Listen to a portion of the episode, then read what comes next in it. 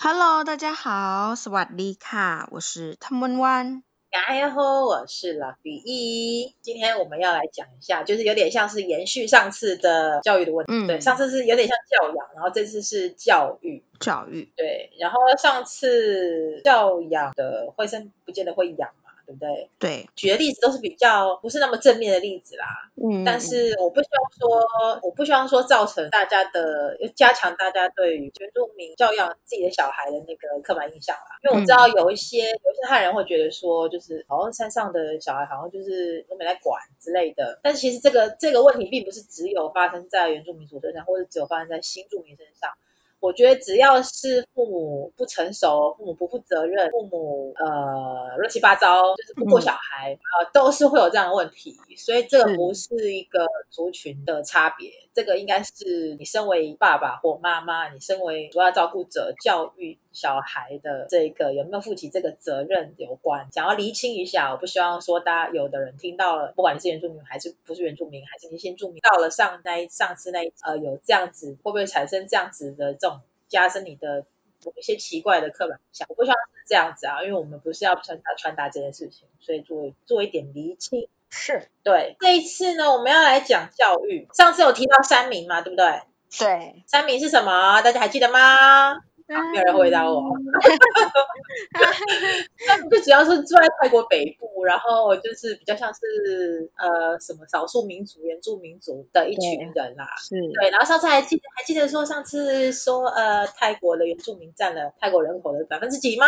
多少？好，很好，很好，有点像远距教学，学生都不理你，百分之一点一趴啦。可是台湾其实也没有多多少，大概百分之二啊。对，嗯、是有多那么一点点啦。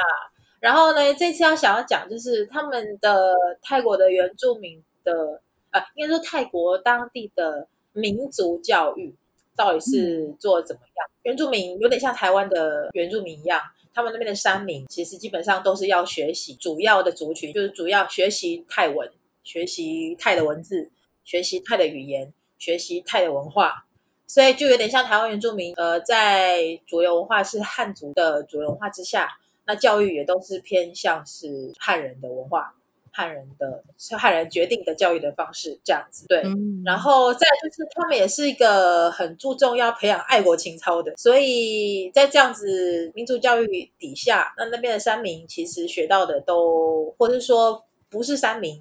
只要是山民或不是山民，学到的其实基本上都是泰族为主流的教育的文化。即使是泰国的不是山民，或是泰国的其他的要族群的人，他们好像因为没有民族民族教育做出来，没有很重视民族教育这一点的话，不管是你是不是当地的原住民，还是你是当地的主流族群。你其实对于那个国家的原住民的这些族群，你都是不了解的。嗯，就算是你原住民，原住民本身也是不了解的。不是只有台湾是这样情形啦。因为山民之前有讲，他是住在比较偏远地区，然后大部分都在山上玩，不然怎么叫山民？是不是？好，所以呢，他们所派过去的老师也大部分都是怎样的族裔的老师呢？大家想一想，是什么族呢？泰族的呢？哇，要是泰族，然后因为泰族他本身自己受教育，然后跟山民本身自己的文化传统关系都不太一样，所以有一些语言呐、啊，那种像我刚刚讲的文化风俗惯习都不同，所以其实要在那里教育要扎根，其实是更不容易的，然后资源又更少。嗯因为就是偏远嘛，因为就是一小部分一小部分一村一落，要这就是以村落为单位，很难去集结那个人啊。嗯，对，所以那时候呢，泰国的政府就用有点像是分校的方式，在那些山民的村落里面设置那个教育的那个场所，嗯，这样。可是呢，还是会有一些，因为就是因为偏远，然后师资就是老师自己本身的，还有跟原住民呃那山民那边的。生活关系不一样，可能常常会有一些那种面临到 要停课的窘境，因为被指派到那边的少数民族村落的老师，因为他们本身自己受的也都是泰族教育，所以语第一个语言文化背景就不同，然后可能就很难被当地的村民的人给认同嘛。再来就是我们刚刚有讲的，就是交通困难，然后不论是你软体还是硬体，要送到那个地方都很困难，所以可教学资源就很少。再来就是一个台湾有的问题，教师流动率大，嗯，因为大家好像都喜欢在比较方便的地方工作吧，嗯，是不是？很少会有那种说一百个毕业老师，一百个取得教师证。取得教师资格老师会有九十个都想要去山区里面服务吗？不，可能去的大概有九个就了不起了吧。对呀，是 有一层就了不起了吧？所以老师有愿意愿想要到比较偏远的地方去教书，这个要找到这样老师也比较少，所以教师流动率就比较高，而且那边的教师的薪资也比较偏低，那就是更没有人想要去了。对啊，对不对？又远，然后薪薪水也没有比较多，或者说也没有什么就是偏远地区的加急，也没有这些，然后那谁要去，对不对？资源又少，然后好像什么事情都什么事情都要自己来，要披荆斩棘那种感觉，就很少人会。想要去啦，那就会对对，那那那少数族村落的学生们就可能常常就会有遇到停课，可能是因为这些个原因这样子。然后这个少数民族啊，呃，泰国其实并没有专门针对这些少数民的一些教育的措施，因为它主要还是以你要学习我泰族的文字语言啊文化，以泰族的文化为主要的那个教导的那个的教材内容这样。然后，因为他们又比较偏远，所以他们一些基础教育非常基础的基础，就是可能就是教室的新建啊，或是说什么等等的，嗯、对。然后，但是后来呢，在二零零五年开始，他们其实又有对，比如说克伦族那边克伦山村的部落那边有推行的特克伦母语语言学习方案的基础教育计划，包括有去培训。可以教导呃克伦语的这老师，然后政府可能会补助学校的一些设备，或是发展在地可以学的一些以他们文化为主体的一些教材，嗯，这样，然后或是培育他们当地的村民来这来当他们当地的导师，然后就可以就地在那里教书嘛，书就不用再从大都市或是从别的地方派去那里，然后又没有愿又没有老师愿意去。就直接培育在地的人才的意思，呃，就可以解决掉一些刚刚讲的问题，比如说偏远地区比偏偏边远地区没有人去之类的，它还是有一些这样子的规划，然后慢慢的，可是就是那个规划的那个程度，还有实施的那个那个效率，就是都比较慢，对，嗯、所以就是其实没有那么的很强力，呃，我要很积极的附赠。或者积极的保留你们的文化，好像不太是这样子的一个角度去做这件事情，是这样。除了这个基础教育，他们还有那边有成立一些，盖有点像是高职那种感觉，就那种什么餐饮训练学校，反正有提供他们一些餐饮的一些训练，然后让他们可以学到一些餐饮饭店的管理啊、烹饪技巧，或者是一些餐饮的执照等等，然后取得这些毕业证书，就可以到相关的行业，比如说饭店业、旅游业等等这些行业去做就业。然后还有一个就是，因为我们之前就有听到，呃，泰国也是一个多元文化的一个国家嘛。然后其中一个组成也是由缅甸人，不知道大家还记得吗？还是大家还没有听到第天还没有听第七集呢？赶快去听。对，所以泰国里面也有一些缅甸的移民哦。然后这些缅甸移民其实也是因为战争的关系啦。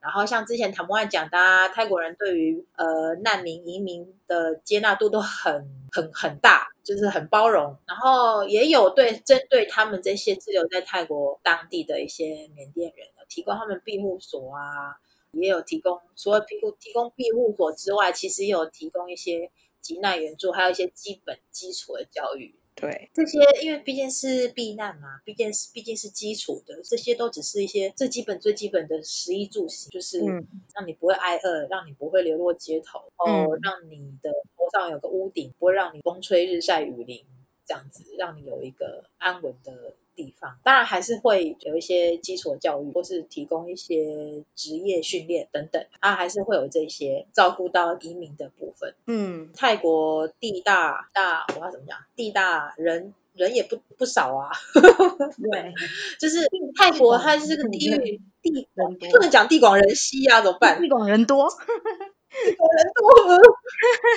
泰国的民族教育，其实尤其是针对少数民族的民族教育，他们并不是完全都没有在做，然后只是因为少数民族他们呃原住民呃泰国当地原住民分布的地区就是比较偏远地方。那可能有的山民呢住在那种比较深山的地方，或是怎么样，比较难到达，有些资源就很比较难到达，所以教育就比较难普及到，所以还是需要泰国的政府要更积极的注意到这一块。对，对，因为就我们目前找到手边找到的资料呢，其实泰国政府它并没有特别去针对少数民族做去制定一些什么相关的法令。所以其实他们的文化也是蛮岌岌可危的啦，对，对，你也可以说他们是兼容并蓄，但是因为他们一点一趴的这些比较少数的弱势的少数民族，他们自己本身文化，呃，如果没有相关的法令，一一个用法律来去制定一些相关那个政策或者是一些教育的政策的话，其实我觉得要要消失真的是更容易的事情，嗯，对，所以有关于泰国的。非民族教育的部分呢，他们非民族教育啊，就是一般的教育啦，一般教育没有没有特别提到少数民族教育，也就是对，就是变说如果他对大众嘛，对不对？就是一般的就是就学的孩子们，不是民族教育的部分。我知道就是呃，泰国每天都要升旗，每一天哦，每一天都要升旗。然后升旗的时间呢，就是早上八点，呃，晚上也会有升旗，呃，那个应该叫降旗的时间，这样。然后是晚上的六点，那他就是早上八点的时间一到升旗，对不对？不是只有小朋友升旗，那个他会在电视广播同那个时段，反正就是那个时间一到，广播电视就是会插入一个就是升旗，然后唱国歌，然后呢，所有人都要肃立站好，不能乱动，不能乱跑。你就是会打开电视看电视看到一半，应该也不会看看到一半，但是就看看电视看一看，八点那个时段，它就是会进入国歌的时间。然后就会有旗，泰国的旗飘扬的那个画面，然后你就是要，呃，他就唱国歌嘛，那你就是跟着唱这样子。然后降旗的时候也是，电视也是会播，广播也是会，呃，听到国歌的时候大家都要肃立嘛。那刚刚，呃，那个拉菲就有问到说，嗯、那要肃立，那啊我在通勤怎么办？对不对？我我这我在移动啊，我总不能停止吧？公车停止吗？哦，没有。那如果你是在公车上的话，当然公车还是会继续开了。不然这样就就交通大乱了嘛，对不对？但是呢，你就是不可以做奇怪的事情，就像你不要吃东西啊，不要做那种不礼貌的那种，就是因为现在是升旗时间，所以你就是顶多就是你要坐正坐好，肃静。等到那个国歌的那一段时间，差不多几几十秒的那个时间结束，然后你才可以再做 等一下。我突然想到，那八点那时候刚好就有一群人在不同的角落，泰国不同的角落正在上厕所呢。啊，上厕所的话，我就真的不知道了啦。但是，但是他就是有讲，就是说，就是因为小朋友那个时候一定是升旗时间，学校一定就是固定升旗时间嘛，所以就是学校就一定是在。对，学校就是会固定八点，就是给你在那边升旗。只是就是一般上班族或其他人，或是外国人，就是我之前就有看过一个影片，就是大家升旗，泰国在升旗，然后大家每个人都停止，然后外国人就很惊恐，就不知道自己要怎么办，你不知道发生什么事了，啊，很惊恐，就是大家就是走在路上哦，本来走在路上都停止，当然不会有在马路上停止的啦，嗯，可是就可能走在骑楼下这样子，然后就是停停止站直这样子。等一下，骑楼，就是，所以就是在街上也会放那个国歌哦。是你一定会听得到，你一定听得到。这好像，这好像国民党时代的那个好威权的感觉哦。对，你一定会听得到，你不管在哪里都会听得到。好可怕哦！除非你睡太久了，你八点还不起来之类的。对，好哦。对，嗯，但是我醒着的时候，我都有听到，就是那种什么家庭那种那种广播，那种社区广播，你也会听到那个声音。然后街上也会有，对对对对对，只是大声小声啊，这样子而已。所以不管是市区还是乡下，还是说在山民的部落，对，你有开，你有开 radio 就可以听得到。所以我那这样子你。泰国的现在当那个他们的不管是哪个地方，即使是热闹的街上，都会路边都会装设像喇叭那种东西吗？不然你要怎么去听到那个？嗯、你要怎么去播放到让走在路上的人都可以听到国歌呢？这个我就不知道，但是我回去泰国我都有听到，我还真的没有认真去看说 有没有装喇叭这样。去找那声源在哪里，是不是？对对对对对，啊，因为有的时候很小声，是其实可能像是我经过店家，店家的。的的广播那种小 radio 在播的这样，所以也也不一定是大喇叭。我还以为是像以前就是比较威权时代的时候，你街头巷尾都街头巷尾都会有那个大喇叭，嗯，就有点像是现现在是街头巷尾到处是监视器嘛。那以前的就是取代的就是喇叭啊，对，就是那些街头巷尾很明显的位置就会有一个大喇叭，嗯，随时都有广播。因为其实广播这种，它其实是一个威权的一个象征。嗯，就是我透过一个扩音器，然后这样讲话，然后叫你们、嗯、叫你们所有人，你们所有人都要听我讲这讲我听我讲的话，然后不管我等下报告什么事情，嗯、就是其实都很威权的一个动作。哎，嗯，但我觉得哇哦，怎么觉得台湾跟泰国越来越像了？好哦，对，好，继续继续。对，所以就是国歌这部分是一定大家都会听得到，而且一定都会唱。泰国人一定要会唱国歌，所以就跟之前他放的时候一定要唱吗？我后来我是有听到有人唱啊，但还是有人就是可能走在路上那种，可能有的人不唱之类的。但是我看到的都是就是都是唱，对，小声与大声的差别吧。哦，还有一点就是之前不是会有那个吗？当我们同在一起。有偷渡客的时候，对，对，不是就会考你国歌吗？是吗？会考国歌吗？对，泰国也是哦，就是拦检的时候也是觉得你好像是爬马，你好像是缅甸来的，然后就会说，嗯，你是泰国人吗？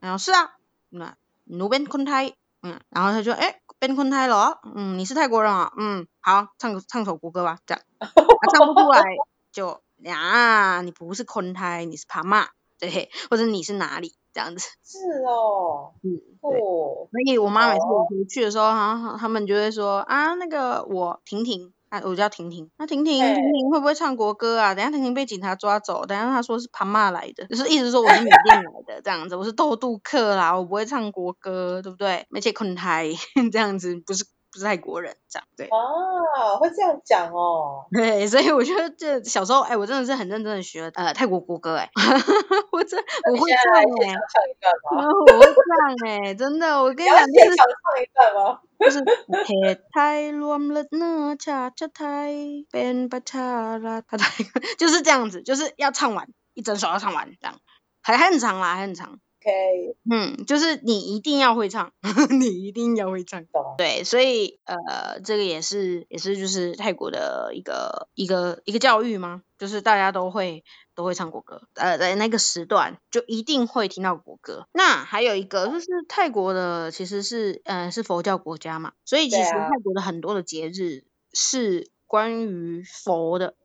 很多会有什么佛节，像是、嗯、呃比较有名的，就是观光客会知道，像是蜡烛节，然后那还有那个呃水灯节，这其实都是跟佛有关的。就是蜡烛节是要要给，就是呃因为雨季，所以要给那个和尚，就是可以不用出来托钵，就是化缘托钵嘛，所以就变成说他就是我们会送蜡烛进去，大的蜡烛，然后让他在庙里面就是有那个蜡烛可以烧，就是然后也会有食物，就是他不用出来化缘这件事情。那水灯节也是嘛，对，水灯啊、天灯节也是都是祈福的，也是都跟佛有关系的。所以就变成说很多的节日还有很多啦，就是像是什么小小的那种佛的节、礼佛的节，对，然后就会有有很多种，然后会就会放假。所以其实泰国有很多假都是跟佛有关系，就是我有时候就会跟我那个泰国的。滴滴聊天的时候就，哎，他们今天真怎么放假？放三天，怎么放四天？哦，因为什么佛节，对，所以就是大家全体放假，啊，他也不会管你啊，不是管你说你是呃信奉伊斯兰教啊还是什么的，就是我们都放，国定假日我们都放。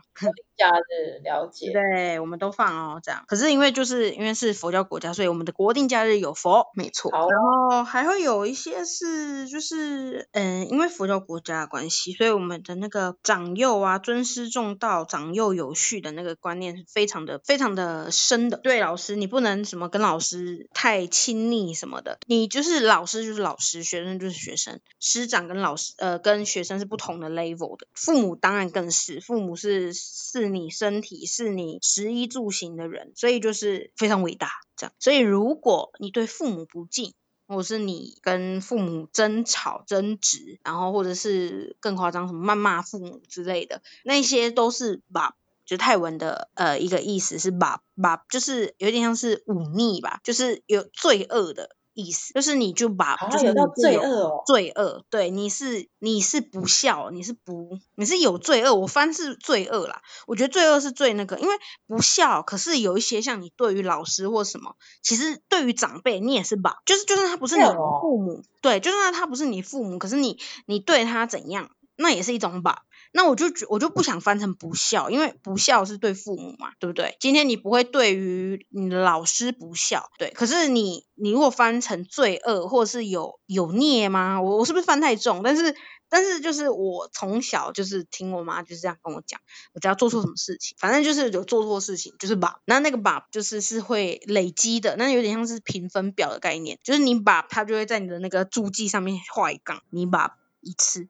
这样，然后如果下一次又怎样？你说在大在长辈的心中吗？呃，没有，他的意思就是如果你死了，那那个那个评分表上面就会有注记你爸了几次，你爸你爸了是你因为谁？你因为对妈妈不孝还是怎样？所以你爸了这样，就是你的那个死后的那个评分表就是会有写啦，你爸了什么？你做了什么？所以你爸了这样子。好哦，对。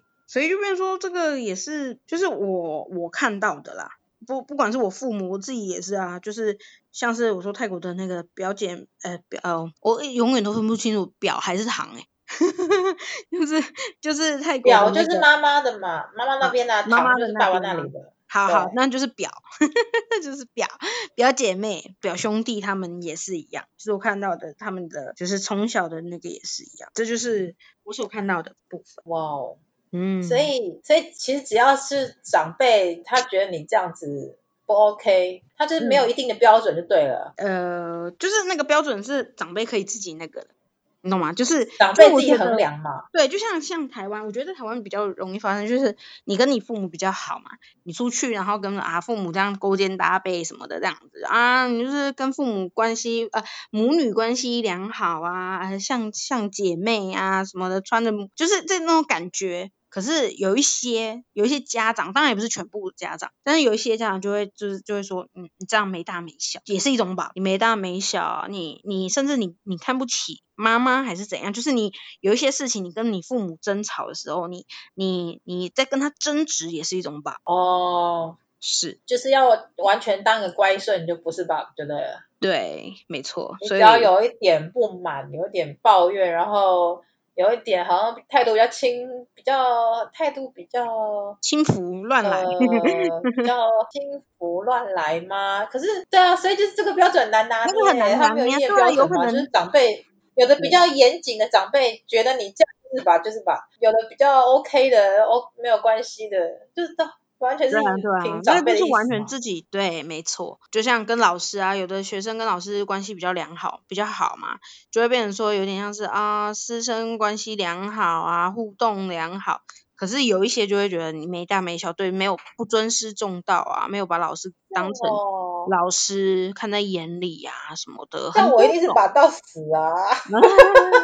我也是从小就是听爸爸不到大，我现在应该也是爸爸。对啊，那我们两个绰号应该就是爸爸，我们应该是那个簿子里面应该写不完哦。画不完哦。爸 的事迹。对。那簿子应该很长哎，真的是。对啊。哇哦，好哦。嗯、其实我觉得这个就是我要我现在要讲的这个这感想也是一个爸。就是我觉得这个就是。就是很威权的一个一个方式哎、欸，嗯，就是不管是你要你要像国歌，就是你要他很注重国家的威权，然后像觉得你晚辈长辈长幼有序。就很长辈的一个威权，嗯，对啊，啊，我觉得哦，原来泰国是这么注重，其实这样听起来算是有那个阶级在。阶级吗？对啊，因为你说长幼有序，对，然后还是说它是隐形的，就像台湾一样是隐形的，我觉得是透明的，是就不像印度那样没有说外显的，对，不是那么外显，所以跟台湾有点一样，明明就是有阶级，有去。去去分，就是会看你高，啊、看你低这样子。对啊，像做工的啊，对不对？跟跟那个坐办公室啊、教授的啊，那个那个我们看书啊，就是就是你怎么会说，虽然说人人平等啊，什么都都我们平权啊，对不对？男女啊，不管人人与人，不管什么职业，不分职业贵贱，其实怎么样都还是有那个有在区分的。对啊，我觉得这是人类大脑的一个设计，就是它。人类从小我去观察婴儿，他也会去，你看婴儿就觉得说，哦，很 innocent，天真无邪，相当白纸，好像不会去分什么。可是我觉得会分诶，有些婴儿，比如说他可能天生就会就是喜欢长得好看的人类，真的有差，真的有差。嗯、对，我觉得就是人类大脑好像就是会会去分你我，会有一些既定的一些成见，然后当然环境培养当然也有关系啊，还有社会社会的一个。教育啊，或是你说环境的教育，那个整个社会文化当然也会影响，对啊，所以才需要。我觉得教育之所以重要，像像我们上一集跟这一，其实大家都跟教育有关。我的教育之所以重要是，你说一般学校教育好了，呃，国家提供的教育，不管是民族教育、少数民族教育，还是说呃一般的那种基础教育，或是等等的。